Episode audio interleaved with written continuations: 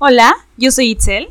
Hola, yo soy Efren. Y esto es Nuestra, librería. Hola Efren, ¿cómo estás? ¿Cómo te encuentras el día de hoy? Hola, ¿qué tal? Muy bien, gracias. ¿Tú qué tal? Pues bien también, mira, estamos aquí con varias propuestas para este mes, con varios libros que ya hemos leído a lo largo de este año.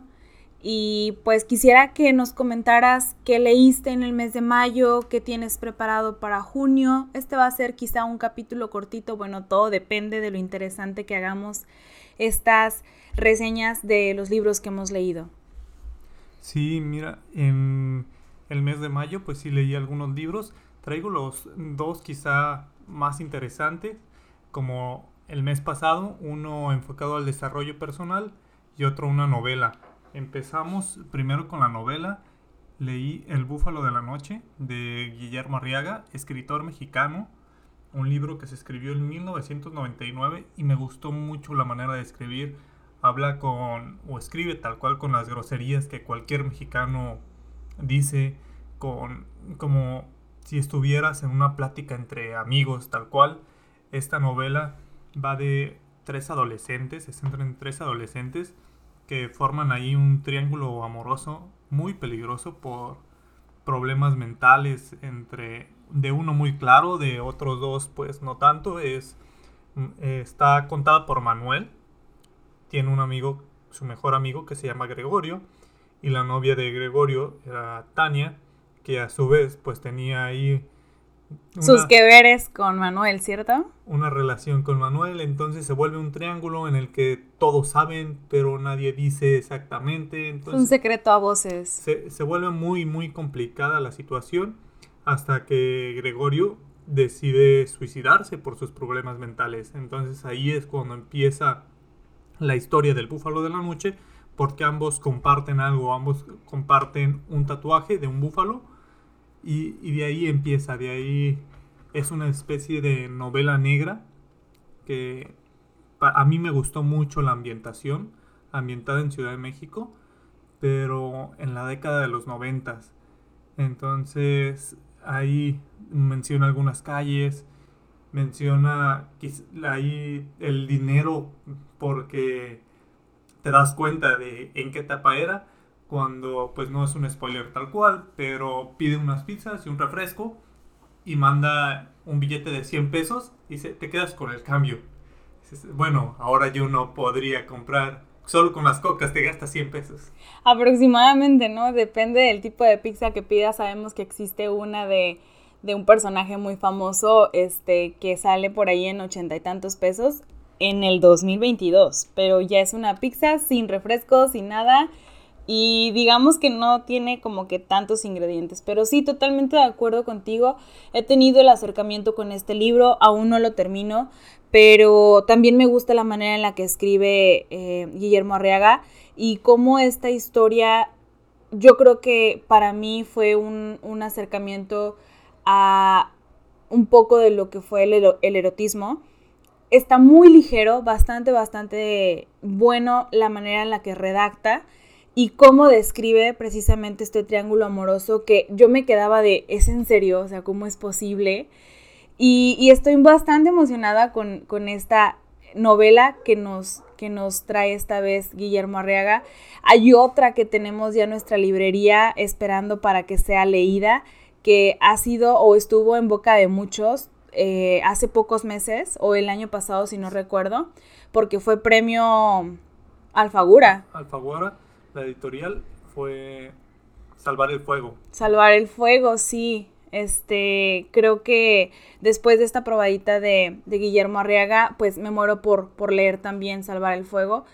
Y, y qué buena recomendación nos has traído el día de hoy para que todos aquellos lectores que gusten de incursionarse con los escritores mexicanos, pues aquí tienen otra opción muy cortito, digerible, yo creo que para un lector ya experimentado, pues inclusive dos, tres días en una tarde, dependiendo la velocidad de lectura que le den, pero muy interesante.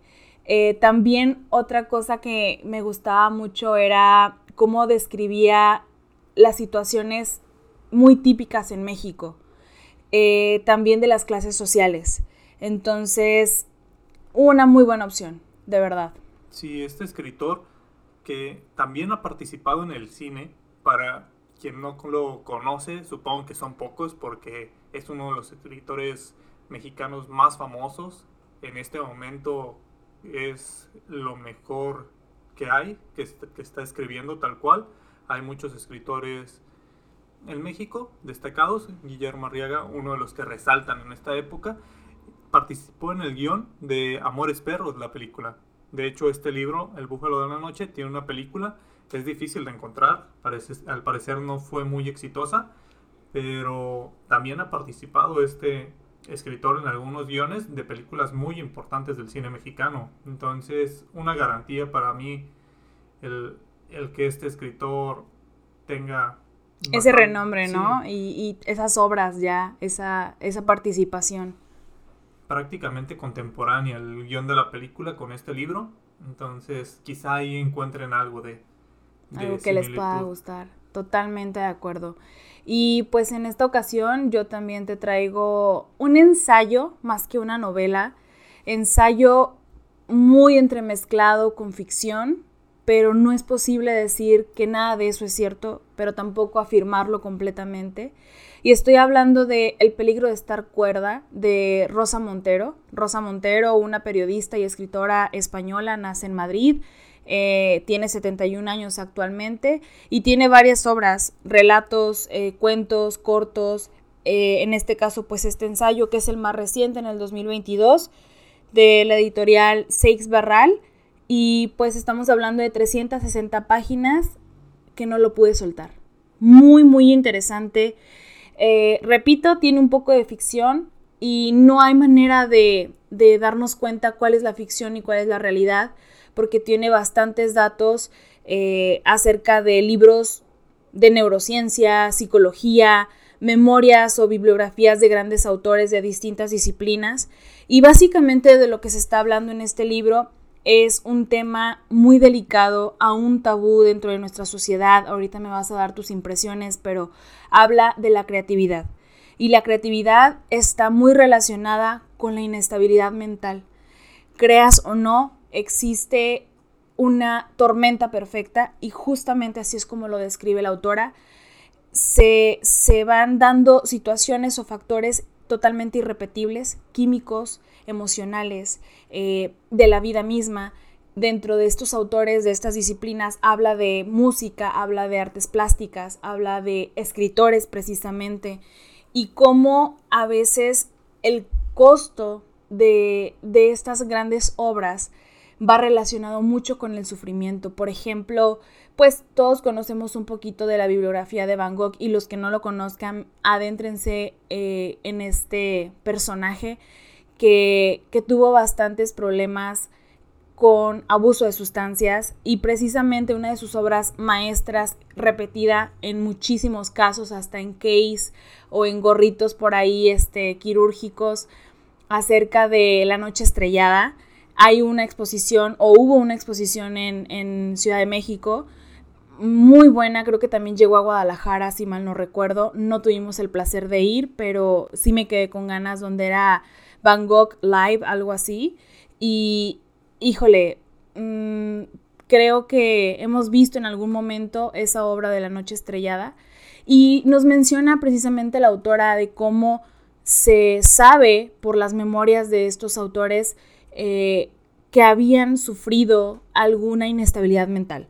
Llámese enfermedades propiamente neurológicas o por ahí algunos traumas que propiciaron, desgraciadamente, si queremos verlo de esa forma, que fueran tan buenos en, en sus disciplinas. Entonces, a mí se me hizo bastante interesante, muy recomendado. Yo creo que nos da un acercamiento a, estos temas que aún así sean ficción o tengan un poco de ficción en ellos, creo que es importante ponerlo sobre la mesa porque muchas ocasiones yo creo que de las, de las enfermedades más estigmatizadas se encuentran las enfermedades mentales, donde ciertamente no sabemos ni siquiera la diferencia entre un psicólogo y un psiquiatra y cómo nos puede ayudar uno y otro, que no son separados, más bien son complementarios.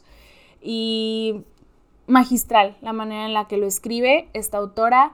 Por ahí nos cuenta muchas anécdotas propias y precisamente el, el título, El peligro de estar cuerda, yo creo que también nos está diciendo lo que tienes que pagar, el precio que hay que pagar por una mente, pues, prodigio, ¿no? Sí, qué interesante este libro. Me, me hizo clic en algunas cosas, pero del lado contrario, hacia el libro de Libera tu magia de Elizabeth Gilbert, porque habla sobre cómo tratar de ser creativo, cómo llamar a la creatividad. Y en un capítulo habla sobre el artista, pero el artista atormentado, que es un poco de lo que menciona. Ese artista que, que se hace grandioso por sacar todos sus sentimientos en un libro, en una pintura, pero pues a qué precio. Ella habla así, dice, nunca busques ese camino, ese camino es muy triste, la creatividad se puede dar sin, sin esa parte. Entonces, habla que de un camino, pues, que no vale la pena. Me hace clic porque me recuerdo, me dijiste una frase, si Van Gogh hubiera, hubiera cambiado toda su, su grandeza por no haber sufrido. Entonces es ahí donde, donde empiezan a hacer clic. Quizás sí, lo más probable es que sí. que, o sea, lo que tú estás diciendo es de que Van Gogh hubiera preferido no tener toda la fama que tiene o no ser tan reconocido por haber tenido paz en su vida. Sí, claro, por una vida feliz. Totalmente de acuerdo, pero es que eso es lo más humano que puedes pensar o sentir o empatizar con esa persona. Sin embargo, pues una cosa es, es la gloria de su arte, o sea, llegar a, la cúspide de, de, ese reconocimiento social, que muchas veces también me hizo clic lo que me dijiste cuando te estaba comentando acerca de este libro, que me dijiste, pues normalmente son reconocidos o son vangloriados post-mortem. O sea, estoy totalmente de acuerdo. Quizás estas personas no, no estaban conscientes del alcance que tendrían en, en cierto momento. Eh, pues déjame diferir contigo. Yo creo que no lo está viendo como algo prospectivo. Yo creo que el libro que mencionas de Libera tu magia lo está viendo desde un punto actual hacia el futuro. Y aquí más bien se analiza como las cosas que ya sucedieron y tratas de encontrarle un sentido, el por qué esas personas llegaron a crear tantas cosas con deficiencias, ya sea por discapacidades, por ejemplo, a Beethoven sabemos que, tenía un déficit auditivo, entre otros grandes. Eh, ¿Cómo es, o, o más bien por qué, o cuál fue precisamente esta tormenta perfecta que creó a estos personajes tan interesantes? O sea, esto lo hace más bien retrospectivo. Y no es que tú elijas, no es que ellos eligieran sufrir para poder tener éxito. También yo creo que ella, ella lo menciona, están cerca de la locura. Pero todos estamos cerca de la locura, es lo, que yo te mencionaba. O sea, si nos podemos analizar un poquito psicológicamente los mm, problemas o trastornos mentales, podemos encontrar en nosotros mismos o en nuestro alrededor eh, rasgos de algún, de algún trastorno en mayor o menor grado y, es por eso que la psicología no pretende analizar a todas las personas que te encuentras, sino enfocarlo, ¿no? Para el psicólogo es su trabajo y es su profesión y tiene que enfocarlo con aquel que viene a, a su búsqueda. Entiendo. Y ahora una pregunta sobre, más que nada, opinión, es, en estos casos, digamos, ayuda a que se divulgue el autor, el poder decir, esta obra la hizo con este trastorno, ¿crees que influye? ¿O pues es totalmente la calidad? No, hay ahí un poco de morbo que lo puede de, ayudar De morbo y sesgo, exactamente. Pues sí, yo creo que tiene. Tiene mucha importancia el saber. Es como, como cuando nos mencionan sobre las películas.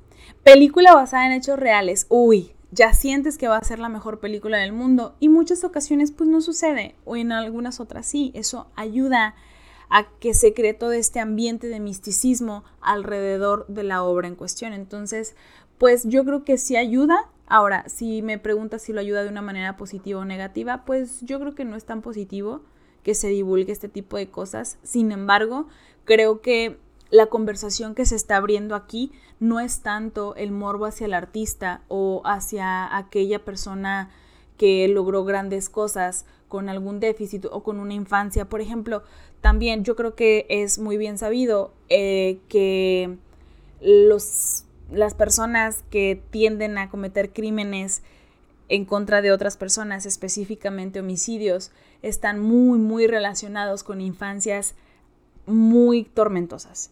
Entonces, yo creo que la mente es uno de los terrenos menos explorados por, por el ser humano, a pesar de todos los avances tecnológicos que tenemos actualmente.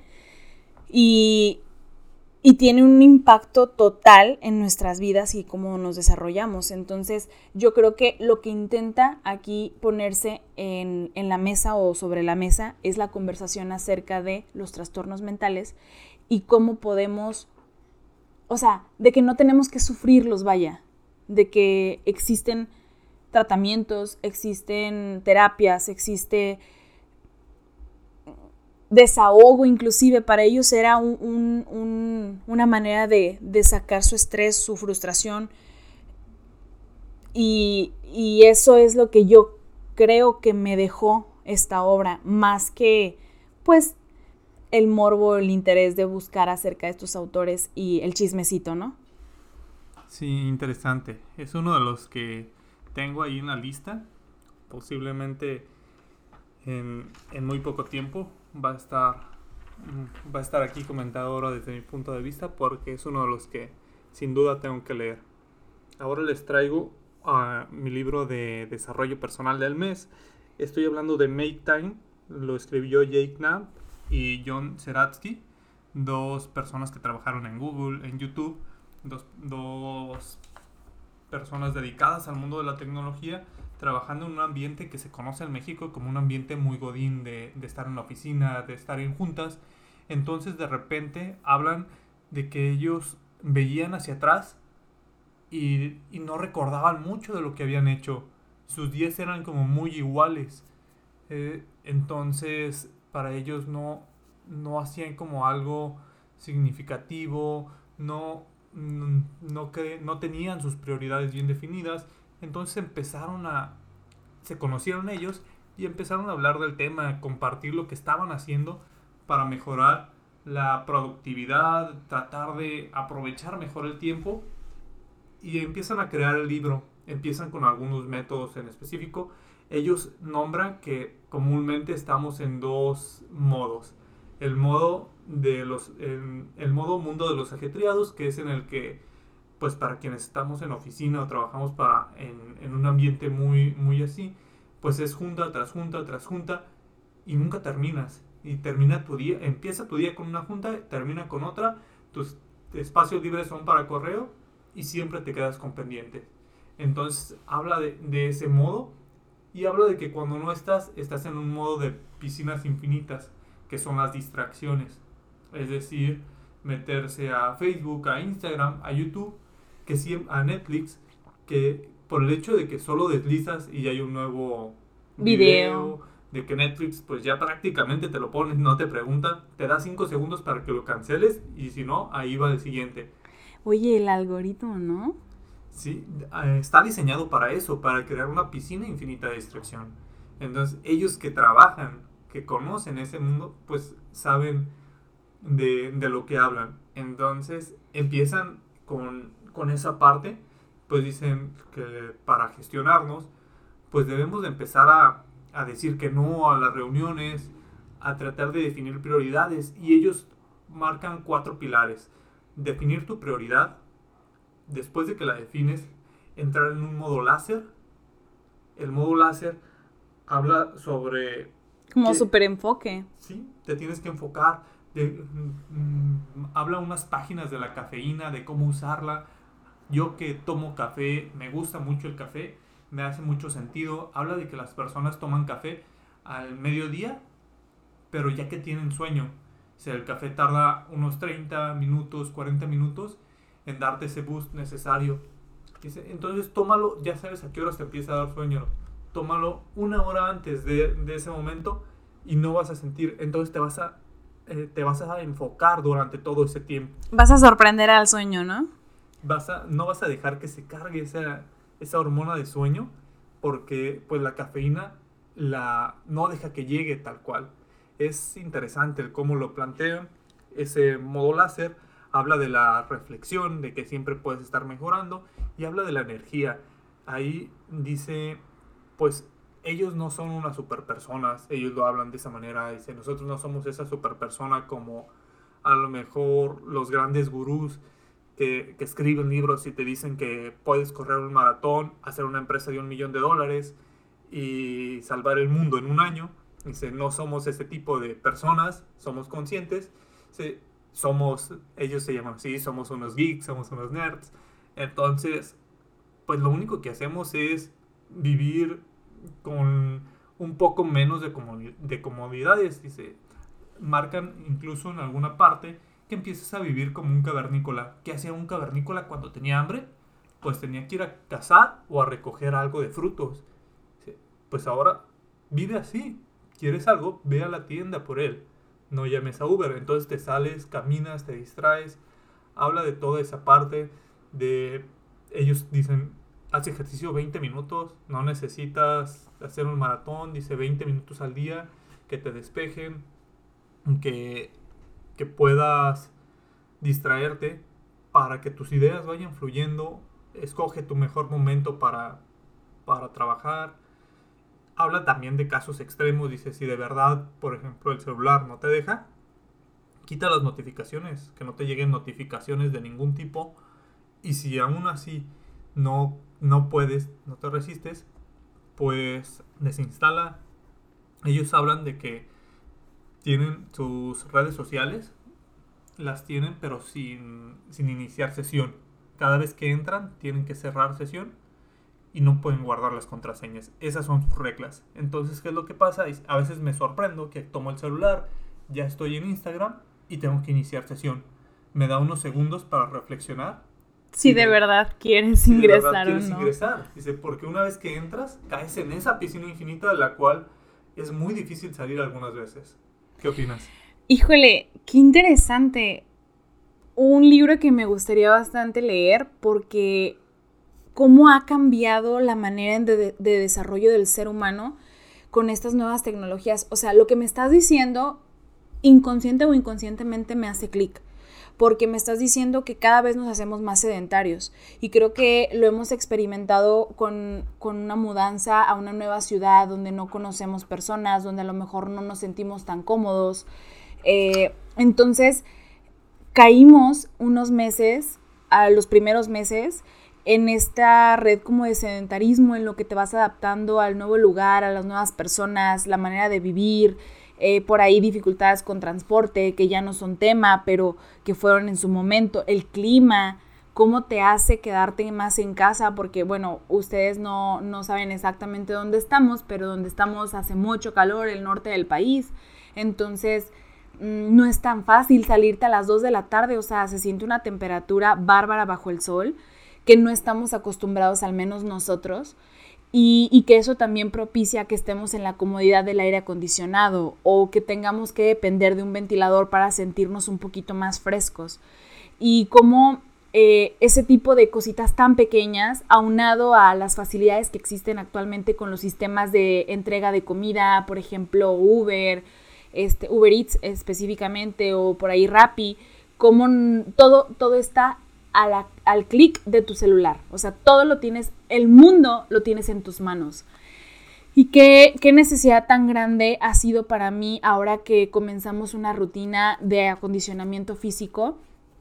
Eh, lo diferente que me he sentido, o sea, me siento con más energía, me siento más tranquila, no me duelen ciertas partes del cuerpo que antes era como que raro hasta para mí que me dolieran por todo este periodo de inactividad, o sea, va relacionado con el sedentarismo.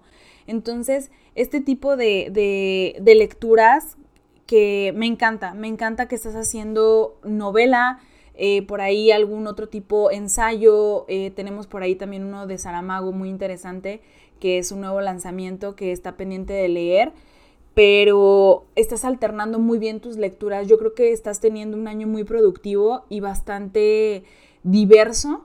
Estás creciendo en muchos aspectos de tu vida. Y, y, a lo mejor habemos otras personas que tenemos que crecer un poquito más en lo académico en este momento. Y para mí la lectura, como este podcast es para lectura, pues es más enfocado a la distracción, de a liberar un poquito la mente, con historias, con algo que te, que te atrape. Inclusive por ahí estamos viendo también una serie de televisión. Digo, mm, todo se puede hacer en esta vida si te organizas. Tenemos, y ahí me va a servir muchísimo el libro que estás mencionando, porque justamente tenemos que dividir el tiempo, pero enfocarlo. O sea, de nada me sirve estar en el gimnasio pensando en lo que voy a comer. De nada me sirve estar comiendo y pensar en lo que tengo que leer o estudiar. Y de nada me sirve estar estudiando pensando en lo que voy a hacer mañana. O sea, deberíamos justamente, como lo mencionas, enfocarnos. Sí, para mí fue un libro muy interesante y sobre todo esa parte que es muy real. A veces cuando tomamos un libro de este estilo, parece que lo está narrando Superman, diciéndote que puedes hacer 10.000 cosas o incluso las posibilidades económicas no son para, para eso, porque te dice, ah, bueno, pues no, no gastes tiempo haciendo tu comida, te la puede hacer tal persona y aprovecha el tiempo en esto y ve clases de esto. Entonces, en este libro, pues me imagino que personas que trabajan en Google, que trabajan para YouTube, pues no, le va, no les va nada mal económicamente, pero es un, es un libro muy amigable, incluso tiene unas imágenes, unos dibujitos, los personajes, en este caso en el que dice vive como un cavernícola, tiene un nombre, se llama Urk. Entonces dice vive como Urk. Urk duerme en una cueva, en un lugar frío con cero luz, pero Urk descansa. Urk no, no necesita luz, no, no tenía celular para conciliar el sueño, porque si está en una habitación totalmente oscura, lo único que le queda es dormir, ¿no? Y dormir bien. Exactamente. Entonces, ese tipo de cosas que es como, eso es muy lógico, eso yo ya lo sabía. Pero ¿Cómo, ¿cómo nos alejamos, no? de... son todas las cosas que, que ya están en tu cabeza, pero se te olvidan.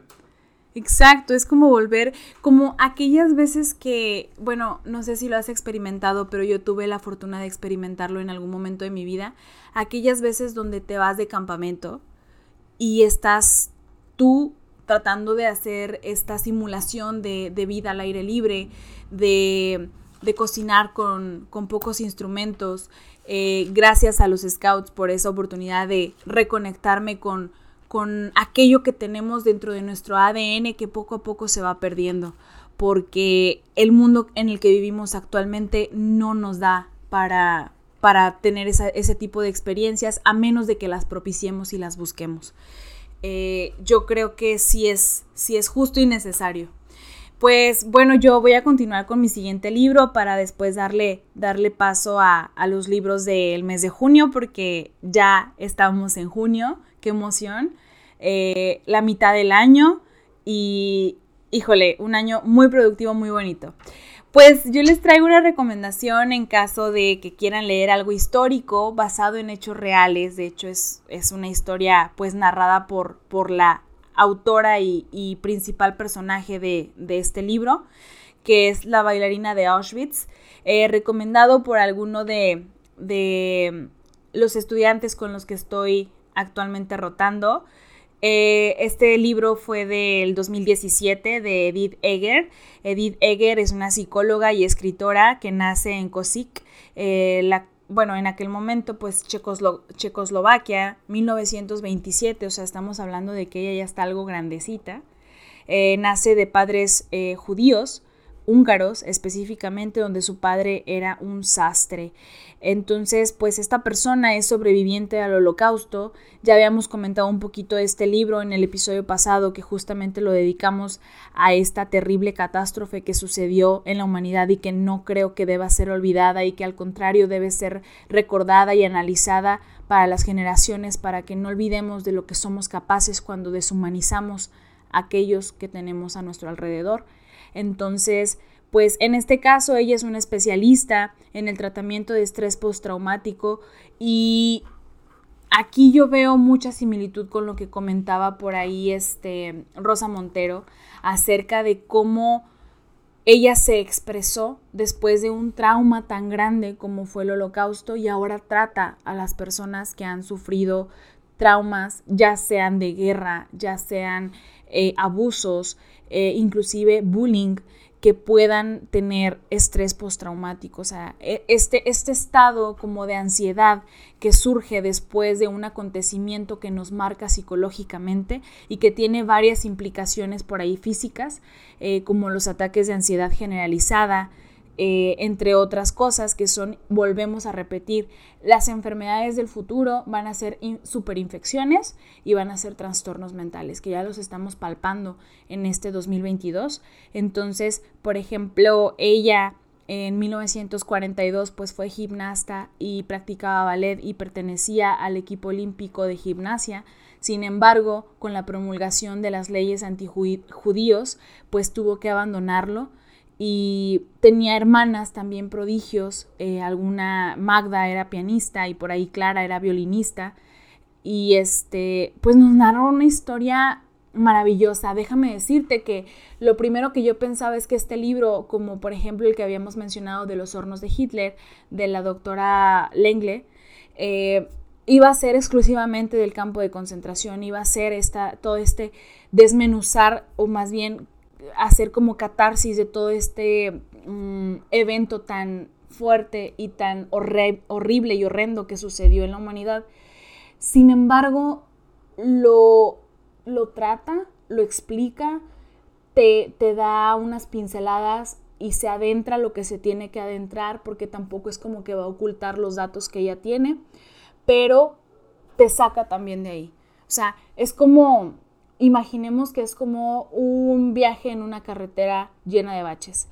Entras en algunos trances en los que es un bache profundo y después te vuelve a sacar al, al aire a que tomes como a la superficie, ¿no? Pensando en el océano, a la superficie, a que tomes un poquito de aire y vuelvas a adentrarte en las profundidades de su historia. Entonces, a mí me pareció bastante agradable, eh, tiene por ahí datos muy fuertes. Eh, no la veo tanto con ficción. Me gustó mucho, mucho porque te lleva de la mano hasta su vida. O sea, es, que es una, una historia de su vida y es larga. O sea, estamos hablando de que ella nació en el 27. Digo, ya casi vamos por el, el siglo, ¿no? Entonces, este, muy recomendado. Yo creo que es una historia de superación y de cómo mm, procesas los eventos negativos en tu vida no quiero minimizar ningún evento negativo de ninguna persona, pero híjole, si comparamos nuestros eventos negativos con la vivencia de un holocausto, por más que hayan sido uno, dos, tres años, qué horror lo que se vivió en aquel momento. Entonces, por ahí tiene muchas historias. Ah, estuvo, creo que, en varios campos de concentración, como Mauthausen, como Guskirchen, entre otros. Y, y pues también hace alusión un poquito a Víctor Frank, el autor de El hombre en búsqueda de sentido, que también lo hemos comentado ya en este podcast. Y léanlo, de verdad es un libro del cual no se van a arrepentir de haberlo leído y yo creo que es una historia inclusive para adolescentes, para que no olviden, para que no se pierdan la historia esos eventos. Sí, imagínate que llegas a terapia con ella y pues, ¿qué te puede decir una persona que, que pasó por todo eso? Supongo que hasta motivación para sus pacientes, verla de esa manera. Pues sí, no, Efren, porque la terapia se centra en ti. Entonces, de hecho, narra bastante de sus terapias. O sea, de verdad, yo creo que tienen que leerlo para ver la dimensión, el monstruo del libro y la profundidad que tiene. Interesante, entonces ahí hay que tenerlo en cuenta. Me parece que está en Storytel en este momento para...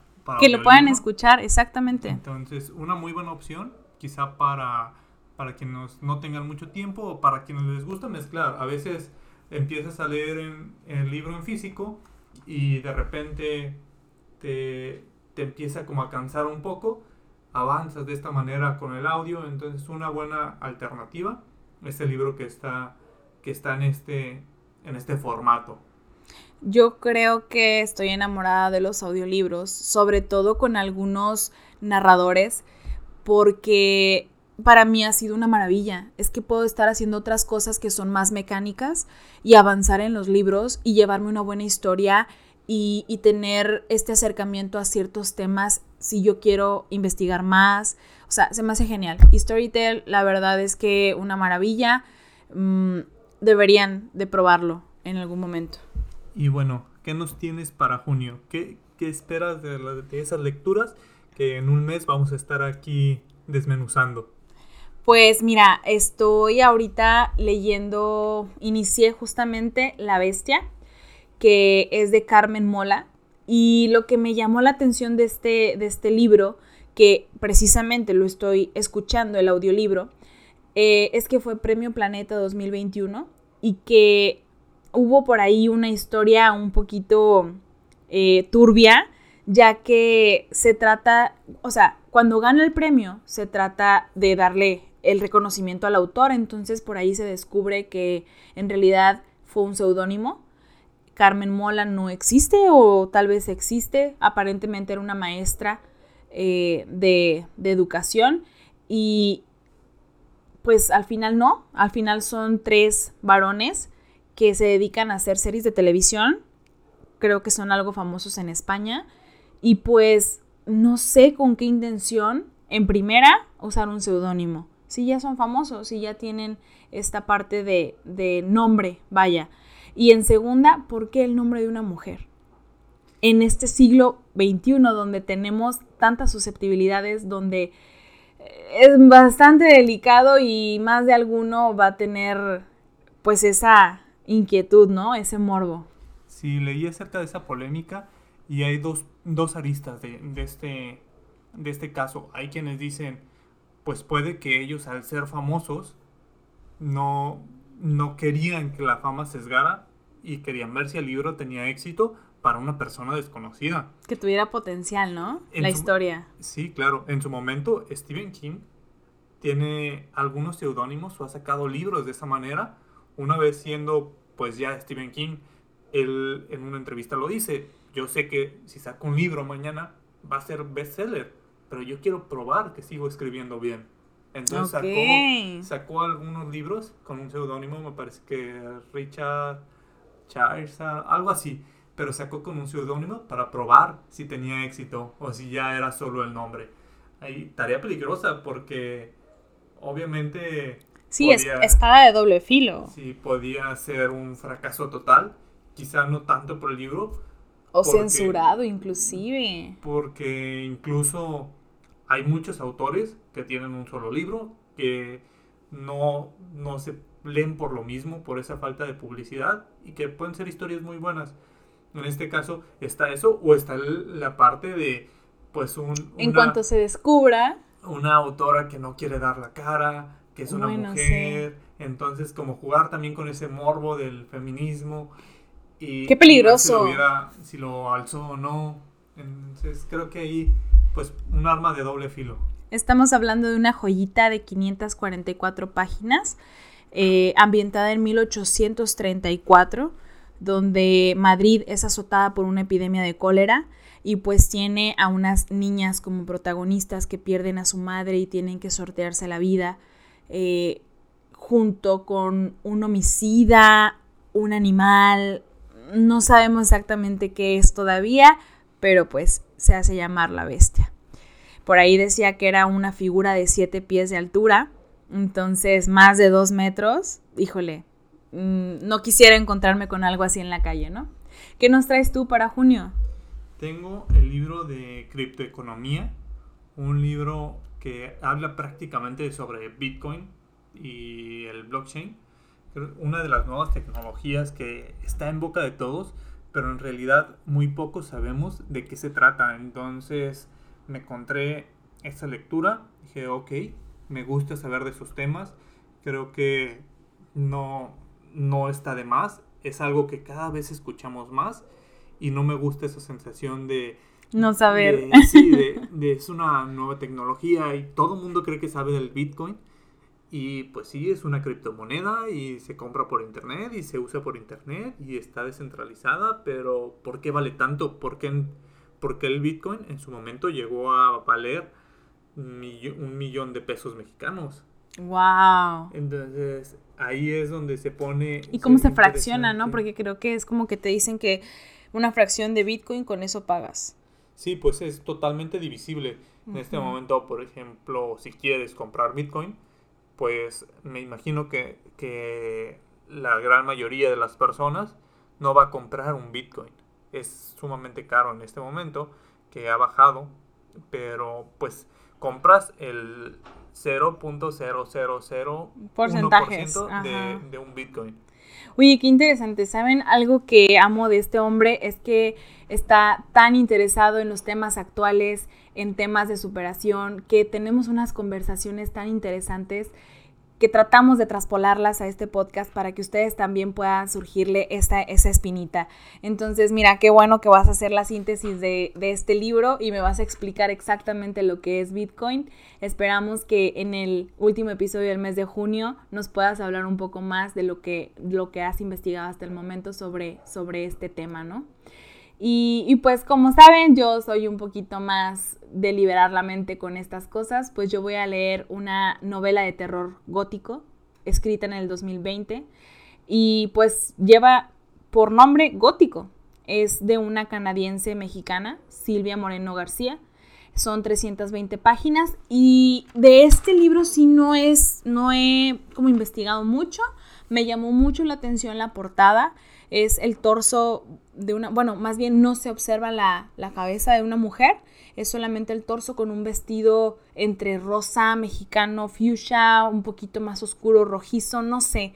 Todavía no decido qué color exactamente es, pero me llamó mucho la atención la portada y creo que por ahí hablamos en algún momento en el podcast de los libros que hemos leído por su portada, pues déjame decirte que de los actuales, ese es el libro que voy a leer por su portada y les voy a decir más adelante qué tal, para quién lo recomiendo, si es recomendable o no, si me gustó o no.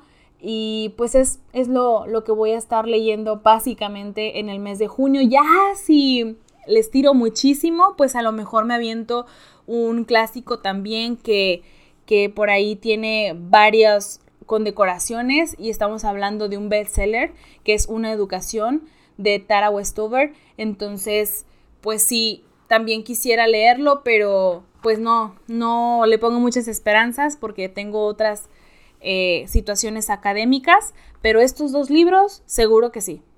Excelente. Ahí mm, el primero interesante, el segundo ahí juzgando por su portada, un libro prácticamente, pero en este caso para bien, porque pues leer un libro simplemente porque te gusta la portada es algo que muchos hemos hecho que incluso los compramos porque se ven bonitos. El hecho de que, de que estéticamente el libro sea muy bonito creo que es una de las principales razones por las que las personas se acercan o ven porque pues se deben enfocar en eso también las editoriales. Alma Ilustrados, escucho tu nombre en las palabras de este hombre aquí. Pero sí, muy interesante. Una educación también. Creo que es un libro que, Está, está también bastante grandecito, pero próximamente yo también necesito leer ese libro sobre esta persona. Yo, para terminar, tengo otro, otro libro que es el de Guardianes de Alma de Raquel Brune, la youtuber española, que me llama la atención al ser un retelling de Don Juan Tenorio. Alguna vez alguien ha escuchado, ah, pues esa persona es un Don Juan, pero en realidad es una frase que viene de generaciones hacia atrás, pero que nadie, a lo mejor, o muy pocas personas saben el por qué. Simplemente se empieza a utilizar y quedó como algo, ah, bueno, don Juan y don Juan. Oye, pero ¿por qué lo elegiste? Me llama la atención, me han, me han gustado algunas recomendaciones que da ella en su canal de YouTube. Entonces vi que tenía ese libro y dije, ok, le voy a dar la oportunidad. Después, leyendo la sinopsis, y viendo algunos comentarios hablan de eso, de un retelling de Don Juan Tenorio. Entonces me pareció interesante. Don Juan Tenorio es una obra de, de José Zorilla que es escrita en 1844. Entonces ya bastante... Reciente, reciente. Bastante tiempo atrás, ya casi por 200 años. ¡Wow! Don Juan se enamora de un... Don Juan pues era prácticamente un, un Casanova, un conquistador, una persona que no... nadie se le negaba y de nadie se enamoraba. Y con la primera mujer que se enamora, pues prácticamente es la que lo rechaza. Mm. Historia conocida y repetida a través de la historia. Entonces ahí sale Don Juan. Pues sí, se le, va mal en esa obra de José Sorilla. Vamos a ver qué tal está el, el retelling. En este caso ya es muy fantasioso. Tiene ahí, pues el mismo nombre lo dice, Guardianes de Almas. Entonces ya se mete con mucha ficción y fantasía. Pero vamos a ver qué tal está el libro. Es bastante cortito. Entonces creo que es una lectura digerible y ya veremos si se suma alguno más a la lista en, este mes, pero principalmente esos dos, criptoeconomía y creo que guardianes de almas. Excelente, friend, excelente decisión. Y pues me muero, me muero por escuchar lo que tengas que contarme acerca de tus lecturas actuales. Y yo sé que has leído muchos más libros, nada más que si nosotros les habláramos de todo lo que quisiéramos hablarles, nuestros episodios durarían tres horas. Entonces tampoco es la idea, ¿no? Porque en esta ocasión, justamente eh, antes de, o sea, estamos grabando esto bastante tarde y hora del centro. casi me infarto cuando veo la hora. Y, y es que yo decía, no, lo vamos a hacer súper rápido, o sea, traigo muy poquito material y ve, o sea, ya tenemos bastantes minutos conversando y de las conversaciones que más me encantan en la vida, las que son contigo. Sí, muy interesante muy interesante cómo hablas de los libros. Yo ya los añadí a la lista prácticamente por tu recomendación, por cómo hablas de ellos. Entonces, cada vez se añaden más. Sí, así es. Pues chicos, sin más por el momento, recuerden seguirnos en nuestras redes sociales, en Instagram con nuestra librería 93 eh, estamos subiendo por ahí los, los palabras, estamos subiendo un poquito de contenido para que puedan mantenerse informados. Habíamos hablado acerca de las palabras más importantes del, del español, que solamente decimos en una conversación normal o en un día normal a partir de 3000 y tenemos 86.000 añadiéndose cada, cada día más palabras. Entonces hay que tratar de aumentar nuestro léxico con la lectura y con el podcast de nuestra librería 93 y su página de Instagram. Sí, no, no se olviden de seguirnos, de compartirlo, de hablar con nosotros, de mandarnos mensajes, recomendaciones. Como siempre, un placer el, grabar contigo. Por el momento es todo. Nos despedimos. Esto fue nuestra, librería.